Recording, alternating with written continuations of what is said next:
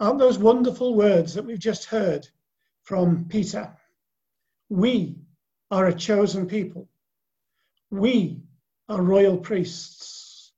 We are a holy nation. We are a people for God's own possession. We are chosen to tell others the wonderful things that God has done. We are called to be a community of disciples who make disciples. We are called to be community in this time of fractured communities. And even before COVID, our society was becoming increasingly fractured and isolated. I think we can see how over the years we've become more individualistic in the way that we behave. And in many ways that can be a good thing, but it can also be at the expense of community. We're surrounded by the values and influences of our society, and we don't always realize how much they affect our Christian perspective. Now, some of you, as you've gathered here this morning, some of you have been around much longer than me, but I can remember a time when society was very different. For example, my grandparents lived here in Garden Village for nearly seventy years. And if we could have the next picture up, John. Um, uh, sorry, the next one after that then. That's the one.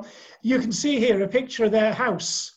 Um, this I happened to find on the website, but they lived in that corner house uh, from the nineteen thirties onwards. And even when I knew them in the nineteen sixties, I knew their friends from that time, their friends and neighbours, and the people who lived in number three were Floss and Trevor Parry, who owned a shop in Sly, ran a grocer's shop in Sly, and Florence Parry lived across the road. And these were people who were lifelong friends of my grandparents. And then my parents bought a house in Shrewsbury in the mid nineteen fifties, and the couple next door to them became great friends. And their little girl, who is now in her seventies, is still a friend of my mum's today. Now, some of you know your neighbours very well. Some are even friends with your neighbours. But for many of us here in Wrexham, our neighbours are just casual acquaintances. And sometimes we don't even know their names. In my lifetime, garden fences have grown taller and relationships have grown more distant. The mood of our society is that we're more afraid of noisy, of nosy, and interfering neighbours than we are about making friends. So the message is, keep your distance, be defensive of your space, and don't invite them in for coffee. We're all influenced by these trends and values of our society, even if we try hard not to be. One of the books I was reading as I prepared for this was by Nick Harding, who is the pioneer leader of Frontline Church in Liverpool. And he comments on the general mindset of our society.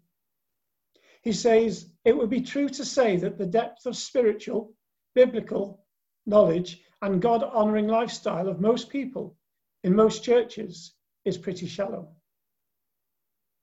And he continues, the consumer mindset tends to make it very difficult to engage in a discipleship journey and to connect with resources which will help them grow.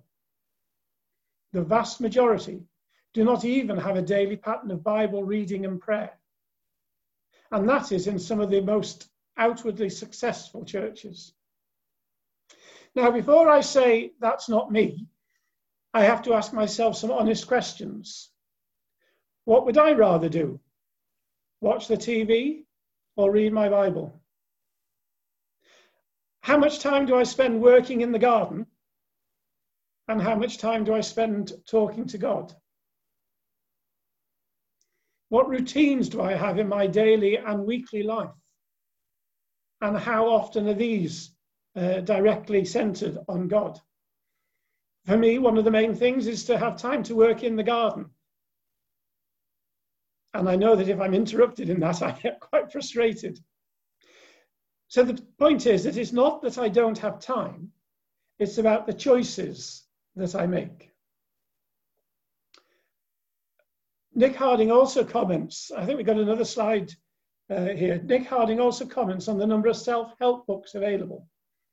And he says, these encourage people to find themselves. They stress the importance of me, my, and mine. Again, such books can be helpful, but they promote individualism at the expense of community. And Nick Harding calls it the unholy trinity of me, myself, and I, at the expense of us, at the expense of us and we in community. I think there's an interesting picture in the Old Testament. Uh, Israel, of course, was called to be a people of God, uh, God's people in the midst of the nations. So how were they to be God's people in a hostile world? They were afraid of losing their God-given identity and their special status of God's chosen people. In Judges, we see them fighting with the enemy, but they were fighting as individuals. And Judges concludes with the sentence, in those days, there was no king in Israel. Every man did what was right in their own eyes. But in contrast, we see Joshua wisely leading his people so that each member played their own part in the good of the larger community. So we want to be people like those of Joshua's time, who play our part, our role in the larger community of God's people. However, the mood of our times, like the times of Judges, is that each one of us only has to do right in our own eyes. Our society says, if it seems good to me, then do it. Nick Harding says that God intended us to live in community. God intended us to be an extended family. And that is our first priority, the point of reference for everything we do as individuals.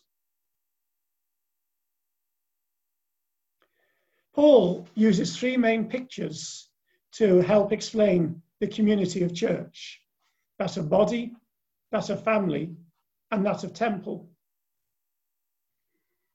Paul uses the famous picture of a human body in his letter to the church in Corinth. He pictures an eye saying to a hand, I don't need you, and the head saying to the foot, I don't need you. It's quite ridiculous. And Paul concludes, God wanted the different parts to care for each other. If one part of the body suffers, all the other parts suffer with it. Or if one part of our body is honoured, all the other parts share its honour. Together, you are the body of Christ, and each one of you is a part of that body. Together, we are the body of Christ, and each one of us is important. Paul uses this picture of a body three times when talking about the gifts given to the church. We sometimes make the mistake of thinking that gifts are given to us as individuals.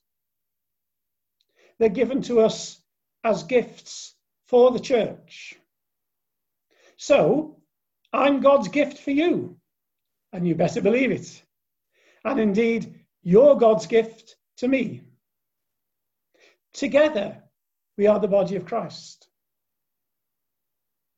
So in Romans, Paul talks about the gifts of serving, often called the gifts of the Father.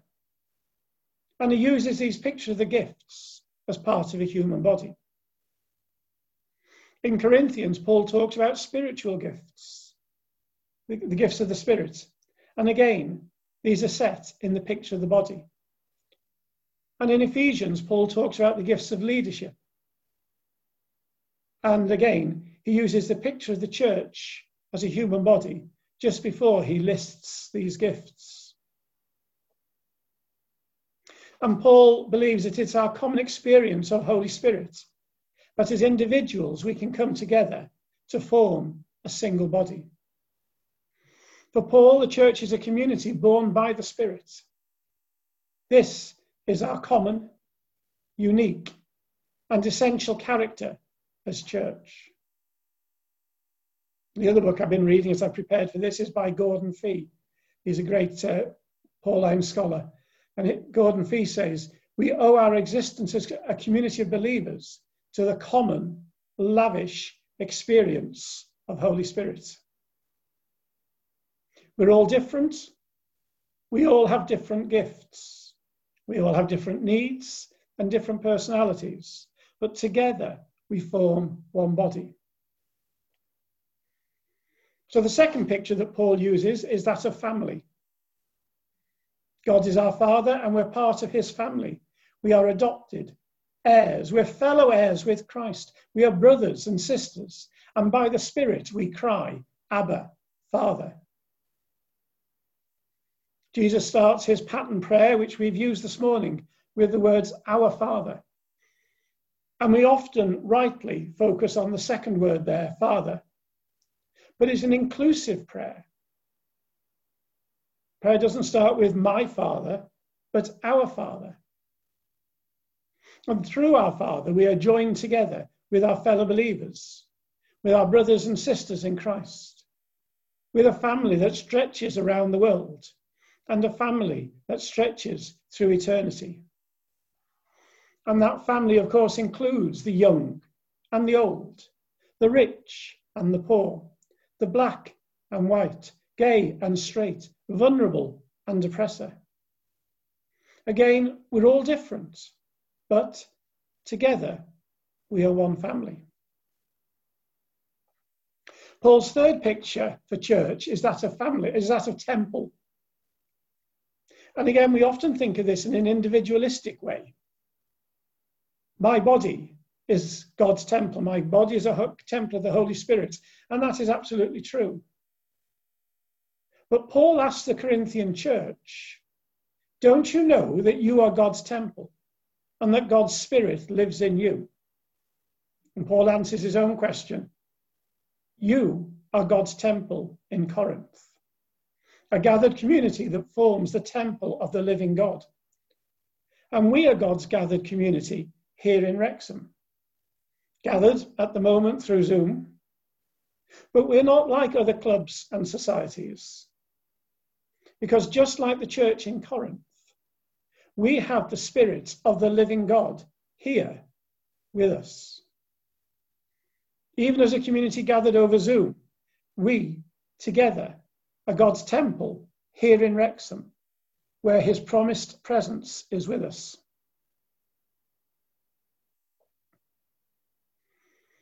Now, salvation is personal, but the Christian life is not. We are saved as individuals, but we are saved for a purpose. And our salvation has to be lived out in community. We are saved as individuals, but we are saved to become part of the people of God.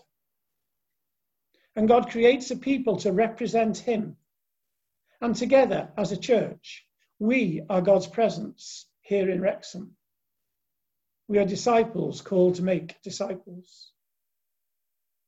And God is still choosing and saving a people for his name. And Paul writes that because we are members of each other, we should build each other up, care for each other, love each other, do good. That's actively look for good things to do for each other. Bear patiently with each other, help each other, be kind and compassionate with each other, forgive each other, consider one another better than ourselves. Be devoted to each other in love and live in harmony with each other. And uh, Gordon Fee concludes that Paul believes that through the gathered community of church, God is creating a people for his name who will reproduce God's life and character. And that Holy Spirit is a crucial element in making and continuing our life together in worship and service. As Paul says in his letter to the Corinthians, who has known the mind of the Lord? Who has been able to teach him? But we have the mind of Christ. That is, together we have the mind of Christ. So when we, and I include myself in the we, come to church, we should come to serve God and each other, not for what church does for us. We should come to church to build each other up, not just joining in the things that suit us. We should come to church to be part of God's people in worship, not as individuals who just happen to be there in the bigger group. We should come to church to bring our gifts to be shared, not as consumers who come together for what we can get. We're a community brought together by God to be together his witnesses here in Wrexham, inextricably joined together by the Holy Spirit, who is given to each one of us individually for the common good. We reproduce God's life and character here in Wrexham. Together we are called to be a community of people who are joined together by Holy Spirit in our worship of God, and who go into the world as community to be disciples who make disciples.